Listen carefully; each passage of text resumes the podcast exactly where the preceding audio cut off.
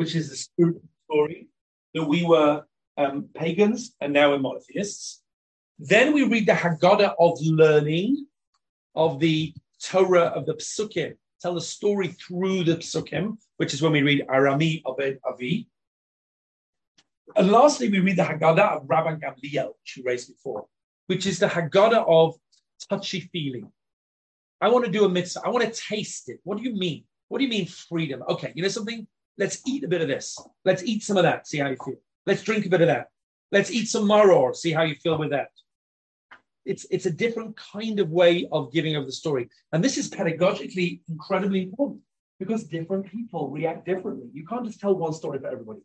Some people need a story which relates to kind of freedom and physical slavery. They want to talk about uh, the white slave trade, and they want to talk about they want to talk about freeing the world. Some people want to talk about spiritual meaning. Some people want to learn Torah. Say, this is fluffy. Give me a sauce. I want a sauce. Yeah, I like sauces. And some people want to just experience it and chew them, you know, and swallow them and experience it. And the Haggadah therefore says, let's do a bit of everything for everybody. And I want to show you now, since it's thick, the thick chart here, thick sheet. I brought you now the whole of Magid. I brought it in Hebrew and English. I brought it just with a Chabad translation. That's as good as any. Chabad stuff online is actually, I find pretty good in terms of their translations. They've got a lot of good stuff. Okay, I can't read the board. And I've divided yes. Uh, Rav, Rav, the Shmuel and Rav. Okay, and then the Torah, and then our. Okay, we'll, we'll go through it. We'll go through it. Don't worry, you'll see it all right. What I've given you here in 10 pages is the whole thing. Um, and I've even divided it up into four like this. And this is my legal background that helps you do this. It's 1.1, 1.2, 1.3, 2.1, 2.2, 2.3, 3.1, 3.2, 3.3, and 4.1, 4.2, 4.3. And I want to show you that each time we read these little mini Haggadahs, each one has the same structure. It starts with questions, it then tells a story, and then it breaks out into spontaneous praise. I mean, as spontaneous you can be if you're doing something that's 3,000 years old. Okay? And you'll see there's a crescendo. It builds up and it gets bigger each time. Look with me and you'll see how it works. We're not going to read every word inside, but I want to show you the structure. So look at page one. So in most Haggadahs, Magid starts with um, halach ma'anya. That is actually probably a mistake because really halach ma'anya is part of the thing that comes before, which is yachatz. Remember yachatz, we take the matzah, divide it into two, and then you lift up the smaller part. You say halach ma'anya.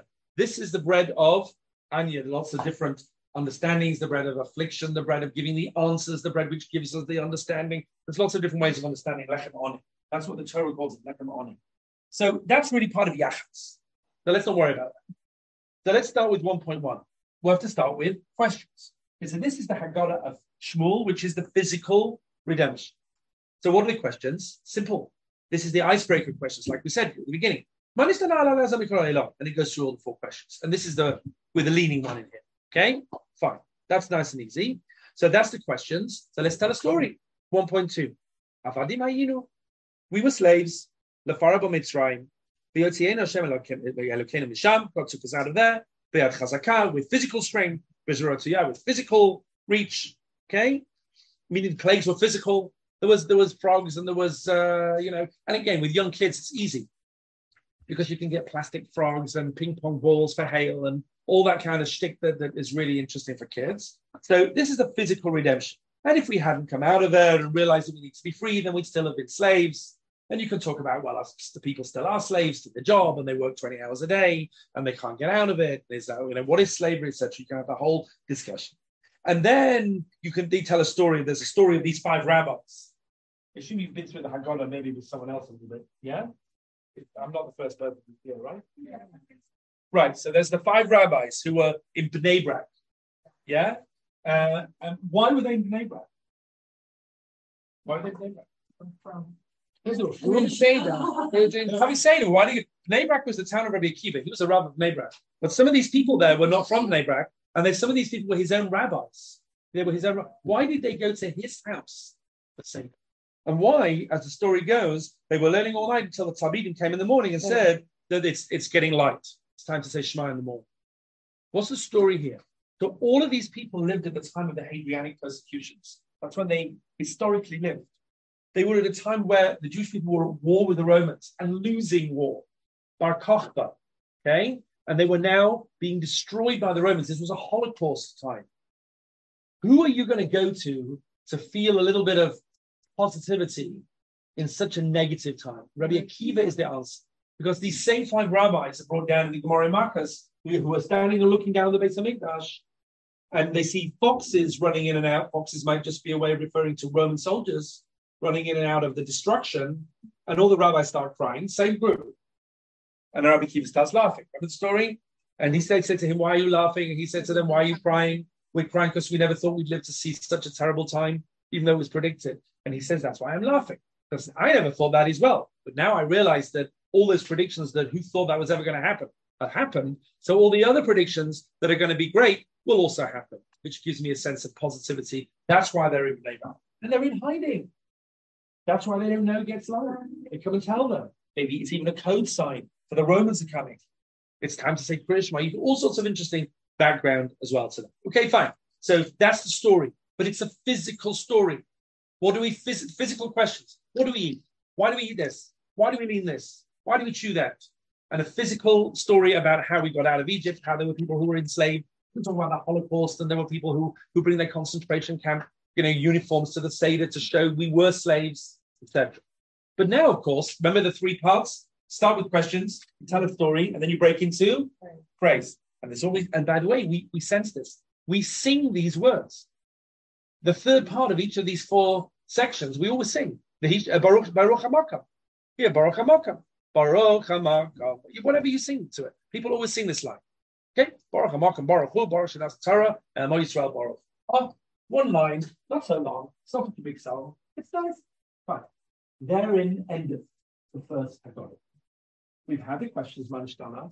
We've had the story about Him Hayim, the physical redemption, and we've had the line of praise, a song, a quick song. Okay. Now is the Haggadah of Rav, the Haggadah of spiritual redemption.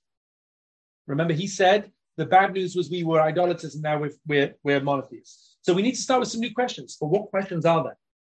There's the Gemara, this is the Haggadah. Can I get Avabonim Dibra Torah? There were four types, like personality types, talked about when the Torah says your child will ask you. The Chacham, the Rasha, the Tam, and the one who doesn't even ask the question. And you asked all these interesting questions. Chacham Mahu Omer. What's a Chacham? What kind of questions does the, does, does the Rasha say? Who is a Rasha?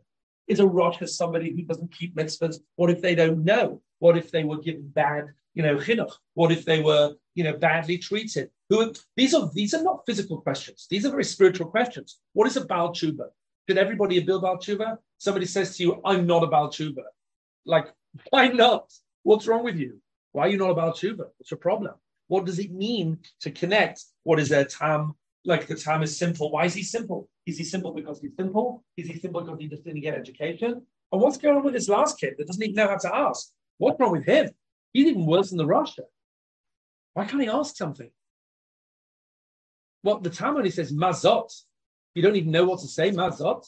You know, in, sometimes in the in the in the Haggadahs they draw a picture of this uh, de Elisha as like a two-year-old. That's ridiculous. Two-year-olds don't have any myths. Okay, so these are four new questions, and then we tell a new story, which I do quite quickly. Two point two. Look at page three. Then it's the story of Yitzchela of the Avodah Hayar This is the story of going from paganism to monotheism. We tell that story, and then we break into spontaneous praise. And now it's a bit longer or bottom of page three. Behisha amda. And you can sing the old traditional song. You can do that. You can do the Shwekey one and like wave your mobile phones as it were.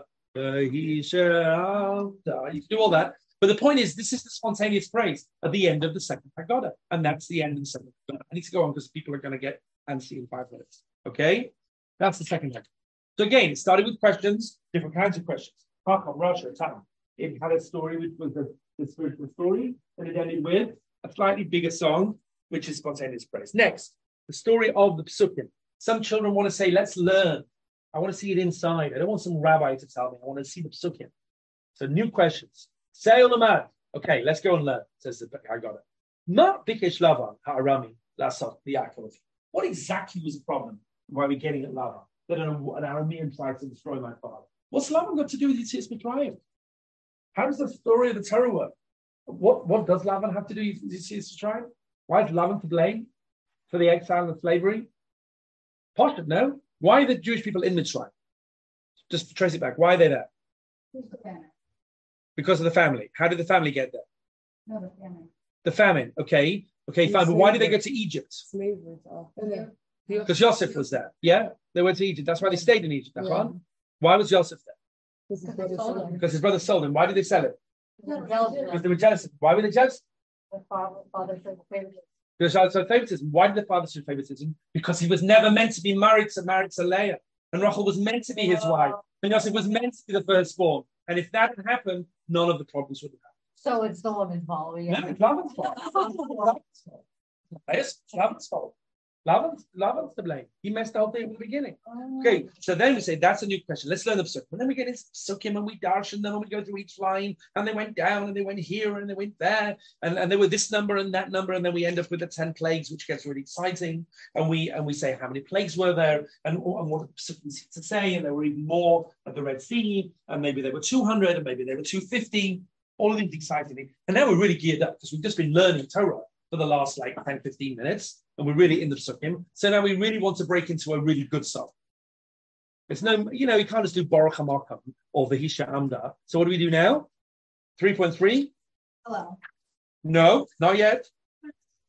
We're no, no, no, no, no, we're not there yet. 3.3. We're in the third Agada. Die, die, Exactly. You've got to sing Dayenu. Meaning, and, and now, and this is this is a great song. I mean, this is a song. This has got like 20 lines, and it's got like, you know, responses back and forth, ilu, ilu, and all that kind of stuff. This, this is a, this is a good song because our songs are getting better as each Haggadah gets fine. But that's the end of the third Haggadah. Again, the first Haggadah was the Haggadah of physical slavery redemption. So we asked Manishtana, we said Avadim and then we said Baruch Hamak. The second Haggadah was spiritual uh, redemption. We asked Chacham, Rasha, etc. We told the story of Tzila Ober, Zara. We said Behisha Amda. The third Haggadah is Rabban Gamliel, is uh, the Torah of Psukim. Let's learn the Psukim. We asked what's the Lavan? How did the story happen? And we down from all of Psukim, and then we ended up with Dai Dai. So now the fourth Haggadah is Rabban Gamliel's. And we, if you turn to page eight, you see Shaila. Now it's a new question. So Rabban Gamliel says, and this is how he focused his Haggadah. Why do we eat these things? Because we're about to eat them, right? What's the category? Um, the category is redemption through mitzvah, meaning we become free, free, free from doing mitzvah. The idea of being makabel the Torah, we do things. We are we were avadim for Hashem in that sense, and therefore, why do we eat Pesach? Why do we eat matzah? Why do we eat maror? And we give the story because da da da da da da da. Okay, and then we end up with the song, which, as I said, is Hallel. We start saying the first Hallel, first bit of Hallel. If you look here, bottom of page nine, we end up the last part of our God is saying the Pikach, therefore, Anachnu Chayavim, we are now obligated not just to thank, but the Hodot, the Hallel, the Shabeach, the Fa'er, the Ramesh, the Hader, the Varech, the Alei, the Kaleis.